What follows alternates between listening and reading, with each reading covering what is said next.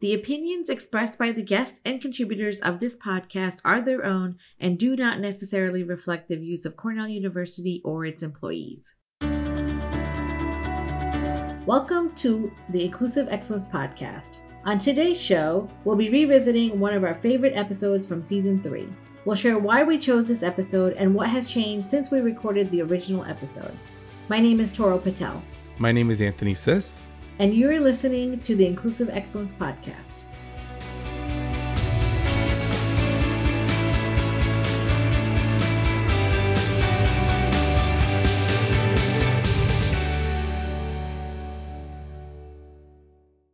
All right. Hi, Anthony. How are you doing today? I am, you know, I could be a little bit better. You know, I still have this little congestion that's lingering in my voice. You may be able to hear it. So, could be a little better, but we are here and I can't be more excited to talk about this episode.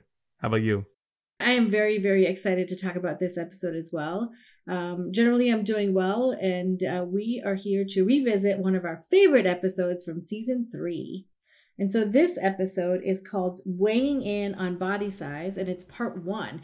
Our conversation was so great that we actually had this. This was one of the episodes where we had two parts. Mm-hmm. Um, and so I'm going to start by talking about the first part and with our guest Mia Farina. And so I'll tell you the reason why this was one of my favorite episodes is because I think the topic that we discuss in terms of body size, it impacts me at a very, very personal level. I think I've shared that yes, I'm a you know a female, a minority female, but for some reason my race identity or my gender identity are not the two most forefront in my lived experience every day. The two identities that impact me the most are the two identities that we talked about in this episode, which is my weight and my height. And so I think it was one of my favorites because it's probably the most vulnerable I've ever been. Mm-hmm. Um, and so not that that's the reason why it's favorite, it's my favorite, but it's it's like I said, it's two topics that just really impact me. It's two things that I think about every single day. And I think if if we listen to the episode, it took me quite a long time to even even within the discussion to get comfortable sharing about my weight and my height. It took i think in the episodes that's an edited version of the episode it took me about 13 minutes.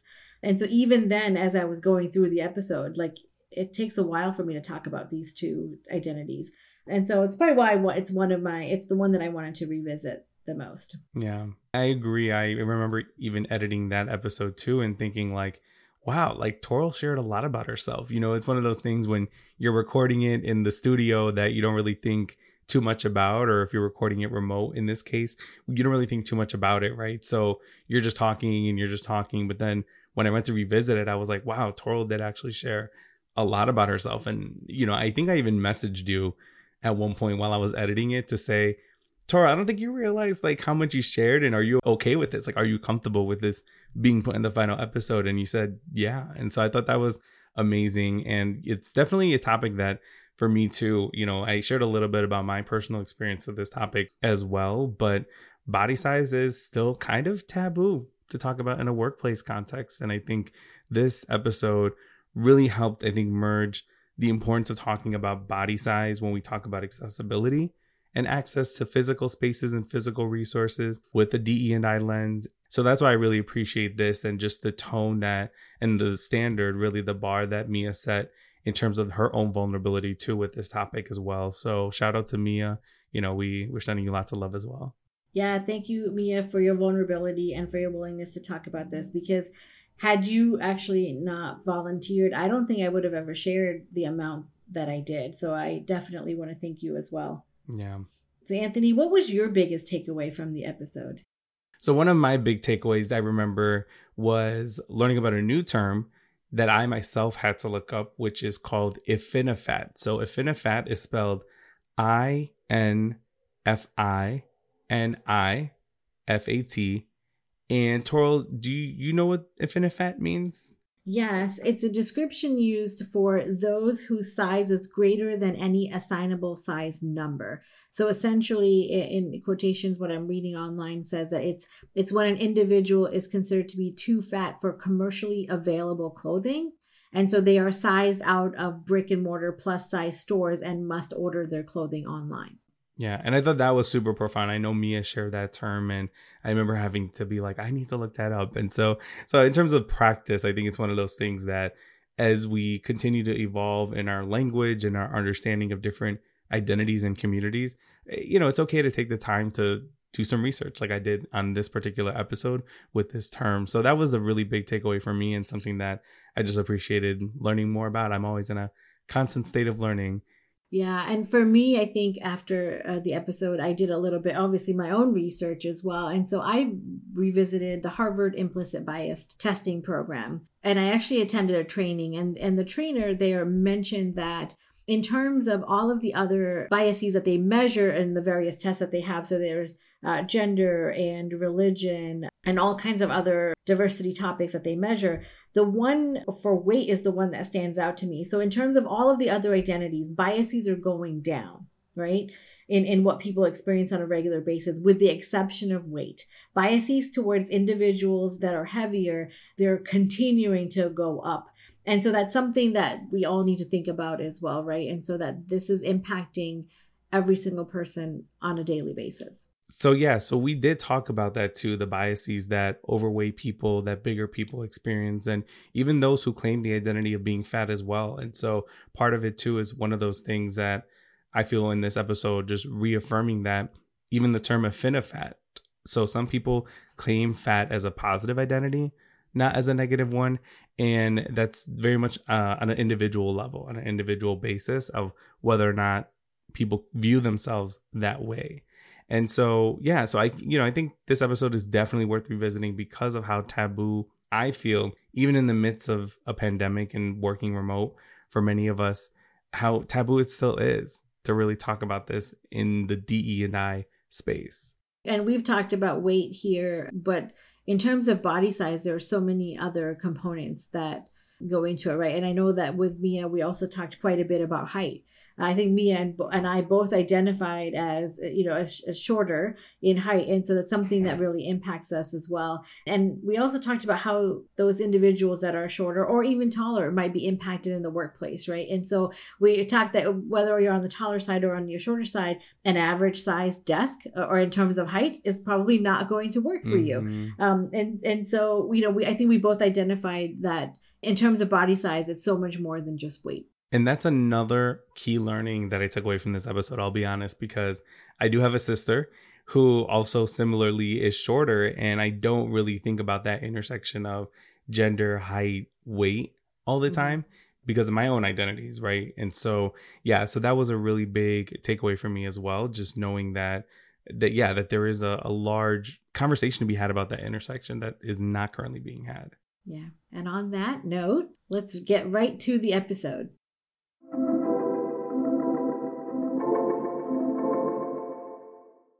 Mia, thank you so much for being with us today. Why don't you start by sharing with our listeners a little bit more about yourself in terms of what you do here at Cornell? Where did you grow up, as well as the pronouns that you use? Hmm. So, my name is Mia. I work as a career coach down in Career Services next to the campus store. So, I see students in all the different colleges, which is really cool. I grew up in different suburbs around Buffalo. I've been in New York State most of my life, other than grad school. And I use she, her pronouns. And I guess maybe just for relevance of today's podcast topic, um, I think it helps since you can't see us or who we are um, to just kind of say a little bit about who I am or what I look like in relevance to the topics today. So I'm only five foot tall, so that's definitely shorter than average for women, and I'm just about 200 pounds, so not um, what some people might call a fat or big fat or medium fat, but um, plus size in some sense. Great. Well, thank you for sharing all of those things, and we'll definitely disclose as well a little bit about ourselves mm-hmm. so that mm-hmm. the audience knows how we look like in terms of our size. So, as usual, we have our question of the day. And Mia, I know you're very excited. I am. Because you've listened to a few episodes I now. Have. So, you're excited for this question. Here from day one. Day one. Oh, I love it. Love all the supporters that come on this show. So, I do have a question. Are you ready? Ready. I think this is a good one. So, I heard this on another podcast and I was like, I want to ask this question for us to answer. So, should the workplace feel like a family, a sports team, a classroom, or something else? That's an awesome question, Anthony. I know. I heard it and I was like, you know what? I would love to answer that here on the podcast. Mia, we're gonna let you answer first. Oh, okay. I'm honored. Put you on the spot since you love it. Um, I would say I would like it to feel like a sports team. Maybe that's because I had a positive experience with sports generally, because sports teams still get along most of the time. It's about like collaborating for the greater good, which I think a staff or a team, um, an office team should feel. Whereas I feel like families have a lot more variation of like drama or people that get kind of like outcast or oh yeah, um, things like that. So I don't know. In my mind, it's like working towards a common goal, harmony most of the time, still a little like bubbling of drama here and there, but mostly like we're all working towards the same thing and everyone's included. Do you want to go, Toral? Yeah, no, I think I would agree with that definitely. That I like that there's an end goal that you're working towards as a group. It's very similar to a sports team, and then you know there are a couple people in that within that dynamic that you're closer to than others, Mhm. which is very natural, uh, similar to a sports team. So I would agree with you, Mia, that I, I believe that it definitely is like a sports team. It's so funny because I've until you said something, I've always thought family. I think when as soon as Anthony like popped the question, my first thought was like, oh, it needs to be like family. And then you explained your reasoning, and I was like, wait, no, that's exactly how I feel. Um, but maybe I've just called it a family, and I I really meant sports team. I think it's a challenging question for me to answer in that I don't know if there's like a general kind of way to answer it for all workplace Yeah. environments. Mhm. Right. So, for example, I've worked in an identity based center with an identity that's very close to my own. So, I worked, Mhm. used to work at an LGBTQ resource center. So, I think the workplace culture in that kind of environment was much more familial because there was a personal investment in the work that I was doing, but like also how it related to my own personal life, even outside of work. Yeah. And so I think in that context, it was hard sometimes to view it as a sports team when there was just so much personal and professional investment in that work. I think in this role, though, I definitely see more of a sports team kind of dynamic. And so for me, it's all about the dynamic, but also where you work. And so mm-hmm. sometimes I think if you're working in a in an environment where your identity is also at play directly or indirectly, I think there's more. I don't know. I think it's it's a little bit more challenging to just generalize and say every workplace should be like this because it's depending on the work that you do and the workplace and the organizational piece to it too. Is it a nonprofit? Is it a corporate? Yeah. You know, I think all those key things definitely play a role. So it can look different in those areas, like depending on your role and wh- what type of organization you work in. yeah. That makes sense. So to start this conversation, uh, I wanted to give a little bit more detail than what we had already discussed about kind of where this topic is going, why we're focusing on it. So Mia and I actually met through a body positivity group here that's facilitated through Cornell Health last September, October, Mhm. roughly around when it started. So it was like a weekly lunch engagement. We got to talk about different things related to body size specifically and weight and things like that, how it's impacted us personally, professionally.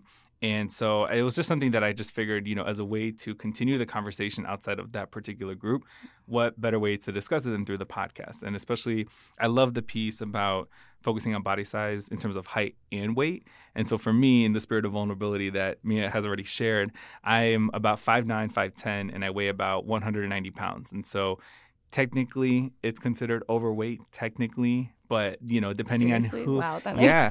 No, technically. surprising to me. technically it's overweight, but I think Mhm. the the assumption that people have when they see me, depending on who you ask, Mm-hmm. and I think culture definitely plays a role in this. Sometimes people will be like, "Oh, you've gotten a little bigger, you've gotten a little chunkier whatever," and then some people are just like, "Oh no, you look fine." So for me, I think my experience with this topic is very much kind of I'm in the gray area where sometimes, you know, especially when in terms of height, I think for me it's a privilege that I recognize I have to be kind of quote unquote average height or normal height, whatever that means, because everyone else in my family is shorter, so I'm the tallest. But in terms of weight, it's something that I've definitely always struggled with. Even things like body size, and we, uh, Mia and I, we talked a lot about that in the body positivity group. Is that it's just been a challenge. Like I'm, I'm not there. I'm not the perfect norm, whatever that is. But I'm also not like on the far end of anything. I'm just kind of in this spectrum area, so to speak. And so I guess to start the conversation, Mia, what was kind of the interest in you to want to continue this conversation through this podcast? Yeah, I mean, like I said, I've listened to it for a while, but I also think that group was helpful for me just to kind of have that unity around body size and body positivity in general. I think walking into that room the first day, I was surprised to see the range of people that were in the room. I think I was expecting to walk in and see a lot of people who were plus size um, or somewhere on the fat spectrum. And there was people of all shapes and sizes in that room. I remember being like, wow, okay, maybe this kind of sucks that everybody in this room is here because they hate their body, but at least there's some like unifying. I don't know. It felt very reassuring to know that other people struggled with this, even though it was like a negative common experience. So I think it's something important to talk about. Not only, you know, that group was really focused on our personal lives, I think, and it's certainly, you know, being shorter and heavier affects me in my personal life in a lot of ways, but I think even just since I started at Cornell this past summer, I've noticed some things on campus where I'm like, hmm, I wish this was different, or oh, this is definitely here from a much further time passed where maybe more people were quote unquote standard size. So yeah, I've noticed some things even just in the what eight months I've been here. So. And if you don't mind me asking, as like a follow up, you know, what are what are some of those things that you have noticed that really bring up this question around accessibility, particularly mm-hmm. for different sizes. Yeah. And I think accessibility is like the key word there because I think sometimes people view fat folks as like complaining of, you know, like you did this to yourself or you're big because of, you know, it's a very blame oriented thing sometimes when really oftentimes it's a matter of access um, and I wouldn't compare it to someone in a wheelchair. I mean, they're different experiences, but it's like, can I physically fit into and or sit at or be comfortable in that space? So I, I do like the fact that you use the word access there. I would say at Cornell, a couple different things that I've noticed. One, especially because I work near Cafe Jennie in the campus store. I'm sure there are other chairs on campus that are like this, but I actually hate meeting in that cafe, even though it's super close to my office, because the chairs are really narrow and they have these very harsh arms on them that like dig into the side of my legs and basically mm. like cut off my my thighs and my hip it just like oozes out the side and it's super uncomfortable to the point where like sometimes I have trouble focusing on the conversation I'm having. So even when people are like, oh, you know, it's just a chair, but if you're sitting in that chair for an hour, I think something else I think about is Willard Straight. That traffic flow going in and out of Willard Straight. A, it's not necessarily an accessible entrance in general because of the stairs, but the doors are so narrow. Like there's so many people going in and out there that I feel like I have trouble getting in and out of that building without bumping into people or like having to wait for someone to come in or out. And I can't imagine being someone larger than I am and feeling that way about not only those doors, but like many other hallways and doorways around campus. So that's something I've been thinking about at this older campus with some, you know, more traditional old school wooden doors. So I would say those are probably the two big ones that I've noticed here at Cornell. I've had some other like work related experiences, but definitely the chairs have been an issue for me. And I haven't been in as many classrooms here at okay. Cornell, but those desks that have the chair and the desk attached to them. The fold, yeah. Yeah, either that fold or you literally just have to like squeeze yourself into the space. Again, I know I have trouble with those because my feet don't touch the floor. I have trouble with those because I have to like squeeze myself into it. And sometimes for me, that desk is hitting me at my widest part rather than at my waist because of my height. So it's kind of difficult there too. But I also know tall people who really struggle in those chair desk attached things, mm-hmm. or obviously people who are bigger than I am would also struggle with that. So, in full disclosure, so I am a little bit shorter than you at 4'11. It's not something I admit too often. I it's always okay. say five feet. Mm-hmm. Uh, again, that this goes. My license says five one, which is also a lie. So. Yeah, so it just Ooh, goes back to the history of things and how it impacts you. My weight is right now around like 160, 162. Mm-hmm. But again, being short, that is considered to be obese. Yeah. And so one of the things that I had to have done for me at work, the same thing because my feet always hang is I had to get one of those desks that go up and down, but Mhm. not one that just sits on top of the desk because then I'm constantly looking up. Mhm. And and when you're short, that's Yeah. actually not the right way to do it. So I had to get one where the entire desk goes up and down. yeah. It's the only way, and and it actually sits about two inches below everybody else's desk. Mhm. It's the only way my feet don't dangle and they're, they're not swollen at the end of the day. Yeah. I got one of those little um footstool things Mhm. recently. I just found it in somebody else's like closet in their office. Um I used to just this is so weird. I used to just put like a box lid, like a paper Mhm. box lid under my desk cuz it was just that little bit enough that yeah. that raised my feet up so they weren't dangling or sometimes I would make it so that I would slouch so that my feet wouldn't dangle, but that's not Yep. good either. So Yeah, well, it's not good for your back, right? Like No. when you're Yeah. sitting Posture. for I have hours, um, yeah. turned my garbage over. Oh. So I actually used to be the recycle bin. So I Yeah. used my trash can, but not my recycle bin. and you put And your I feet just on it. I just put my feet on it. Wow. Mia, have you ever been judged solely based on your body size and not your knowledge, skills, or abilities? Mm. I guess it's hard to say solely because you don't necessarily ask that or have a way to prove that that's the core of the issue. But I think being a shorter person, and you might have experienced this too, Toral, is people confusing you for a student, people assuming that you're younger than you are, or just treating you like you don't know as much. I think it can be really discouraging to have someone talk to you in a condescending way and you're going through this like mental rolodex of why like why are they talking to me like i don't know what i'm doing is it because i'm new? Is it because i'm young? Is it because they think i'm younger than i am? So just kind of it, it really detracts from a the conversation but also that relationship to be wondering why they're treating you that way. For me that's probably more tied to my height than my weight. I think the weight piece is more like at office events that have food involved or something like that. Those are a little more uncomfortable, I think. And having to navigate that right like how do you i've that's so interesting you mentioned that because i've never really thought about it in that context but i'm always i am very self-conscious of what i eat in public Mm-hmm. because i don't like the feeling of being bloated especially if i'm in like a work meeting or even if it's like an informal meeting with colleagues after work like i get very self-conscious about eating food or feeling bloated because then i become self-conscious about my image right like my Mhm. body image and the perception and if i get a little a little stomach that comes out you know i it's so interesting that you mentioned that because I never thought about it in this context and around this conversation. But yeah, it's yeah, it's definitely for me like a just something that's hardwired that I haven't really sat down and processed. Like Yeah. why?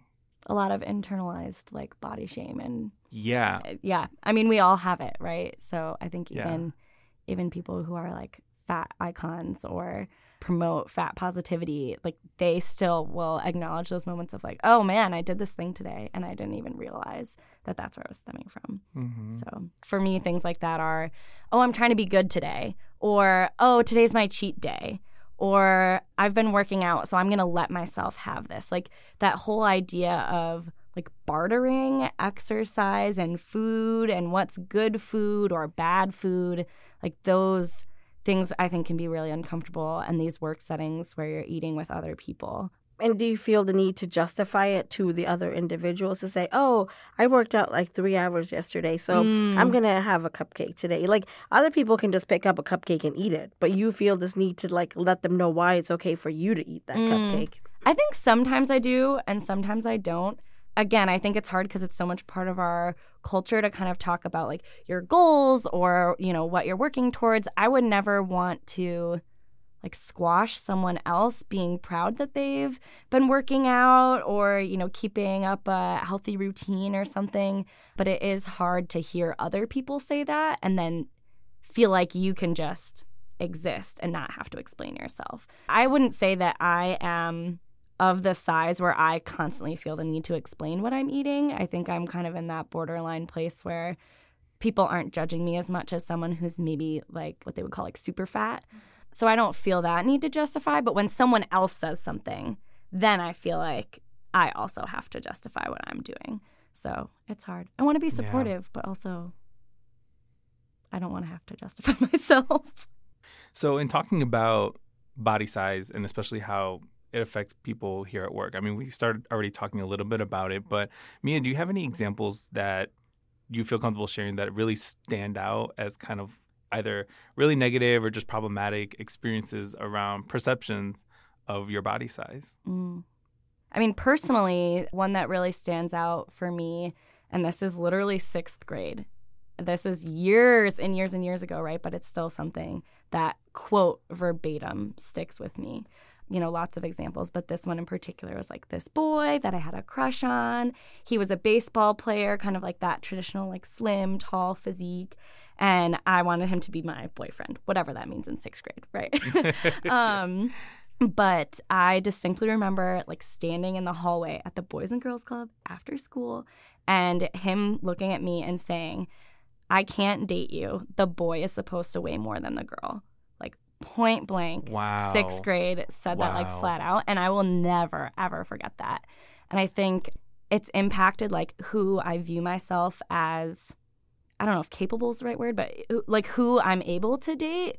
Able sounds really weird, but like who uh, that like rating scale that people that your use level? sometimes, like, Like oh, who you should desire, or who you should see as a potential partner. right? Yeah. Are you like pretty enough or desirable enough to be with that person? And it's definitely impacted the way I view myself, and honestly, even the people that I think I pursued after that, like once I was actually dating. Wow. You know, I tended to go for people who were larger than me or taller than me or like much more masculine presenting because I was playing a rather masculine sport at the time and presenting a little bit more androgynous and yeah, just I think that was that really impacted the way I viewed myself and potential partners.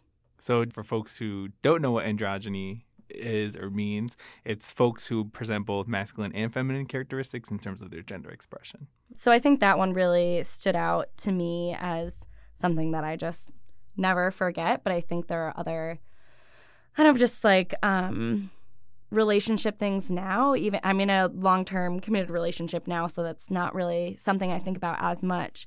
But when I think about dating profiles or even friendship profiles, if you use things like that, oh goodness, yes. That's, they're so visually oriented. yes. Mhm. I think we talked about this maybe before, Anthony, but the idea of like, where is the line between thick and fat? Like, thick being this kind of desirable term, you know, and who gets to label you thick? Is that Mhm. something you call yourself or something that other people call you? And even the idea of like catfishing, like, oh, you have a pretty face, but you're actually fat. Like, that whole dynamic is really, really strange. So, it's yeah, like you said, where is the boundary for somebody who's thick and somebody who's fat? Like even the term thick, as as positive as it may be, there's still limitations to it, right? Mhm. Related to body size, and and I think there is this whole kind of movement now, even from when I was younger, societally speaking, of bigger people now being more desirable, and so now where are people who are like not as big or not as thick, mhm. quote unquote, right? Like, what does that even mean? A, but then also who are not as thick, like,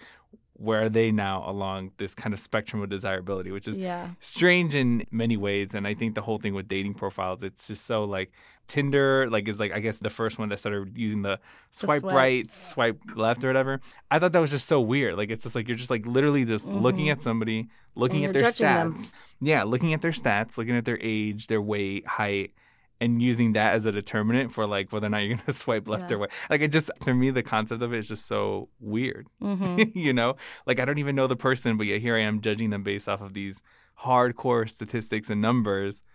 And I know nothing about their personality. Like, what Yeah. happens if their personality just blows me out the park? And I'm like, wow, they're amazing, you know? Yeah. And regardless of that, but you need to know that information in order to meet them or have a conversation with them. It's so weird. Yeah, I don't know if either of you have used Bumble BFF, but there's like a friendship part of Bumble that I also think is really strange because it still is very picture focused and picture oriented. And I'm like, for me, I don't care what my friends look like. Like, I just want to jive with them. It doesn't matter to me. So it really surprised me how similar the friendship part of that app is to to the the dating part of it. So it's very interesting. So strange. So I want to go back to your example that you just shared earlier, being in sixth grade, right, and Mhm. having somebody make that kind of a comment. Because I'm sure we all have, and I I distinctly remember my comment to this day. Yep. How do you overcome something like that and and really accept who you are as an individual? Because to go through that in sixth grade, that Mhm. impacts how you view yourself for not only the rest of your school days, but also I think as an adult too. And so, how have you kind of overcome that to be here today where you are, you know, willing and open to talking about body size? Yeah. Well, I will say I haven't totally gotten over it anyways. um I'm more comfortable talking about body size for a few different reasons. Some of those being solidarity definitely helps finding other people who are struggling with similar challenges. I think social media, in a weird way, is both good and bad for issues like this. You know, seeing people out there who are unapologetically fat and like reclaiming that word, seeing people who are different in lots of different ways related to their body, whether it's, um, like disability related or body size or anything i think can be empowering for others to to see while at the same time there's also a lot of quote unquote picture perfect bodies on social media that make you feel bad about yourself. So i wouldn't say that there's anything that really helped me overcome that. I think it's something i'm still struggling with but it seems more maybe socially acceptable to talk about now. And honestly living and working in Ithaca and at a college university setting, I think a lot more topics are on the table than in other settings too. So I think that's part of why I'm comfortable talking about it for myself and also maybe feel a little bit obligated to talk about it for the sake of students who might not be comfortable speaking about it from their own perspective. Yeah, definitely. I, uh, so when we're talking, you know, we're talking about body size, and there's there's so many there's that weight and the height aspect that we're talking about. But I think there's also just a general acknowledgement. We're speaking about our own experiences, but that this also affects people who are thinner or might be really really tall, as you had mentioned, mm-hmm. Mia. So there's a lot of articles that have been written about bias and the role of bias in terms of weight, especially, and how people perceive people who are bigger to be lazier and less yeah. likely to get promotions and stuff. So from your own experience, you know, from your experience in the workforce as a whole, you know, have you ever encountered any type of bias based off of assumptions around your body size? I don't know that I've faced bias in terms of like not getting a promotion or something like that, but definitely the ability to like fully engage in a experience I think has been impacted for me and students that I've worked with. So, just as an example, you've probably heard some kind of like team bonding, ropes course type mm-hmm. things yeah. um, that happen in different settings. And obviously, there's a lot of issues with that in terms of just ability in general, but body size as well. You're talking about, you know, pick this person up and put them over here, or balance out the weight of your team on this teeter totter, or try to like rearrange yourselves while standing on this really narrow pole. So, a lot of those activities, regardless of whether you are quote unquote able bodied, if you're big, it's hard to do some of those things and can be really uncomfortable for that student as well as their team. It's like, do you acknowledge this?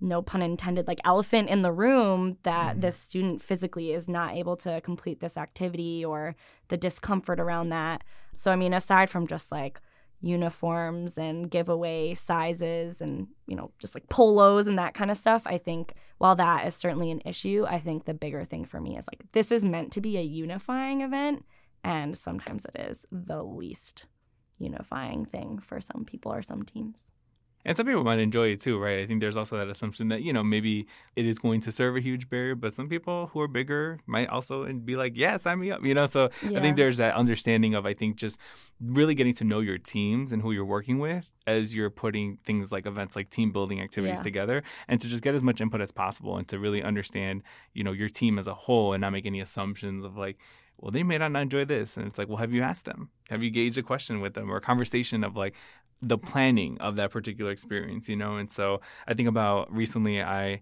I went to Mexico and I went on this ziplining experience where there were people of varying different body sizes. And for some of the bigger folks, they had like a, an additional harness, but in no way was it like they were never treated like like a barrier. Like we weren't like, oh, like they gotta, you know, add another harness, so therefore it's gonna extend it. No, it was just kind of like, okay, cool, we'll just add another harness and call it a day. Yeah. Like that's just like a standard protocol. So I think just in terms of streamlining processes of like just getting as much input as possible on your team and really getting to know them without that assumption that people may not be able to do so, or we would feel Mm-hmm. uncomfortable doing so. Right. So- Or if it's like a large group, right, where you can't possibly ask everyone or you Right. don't know them.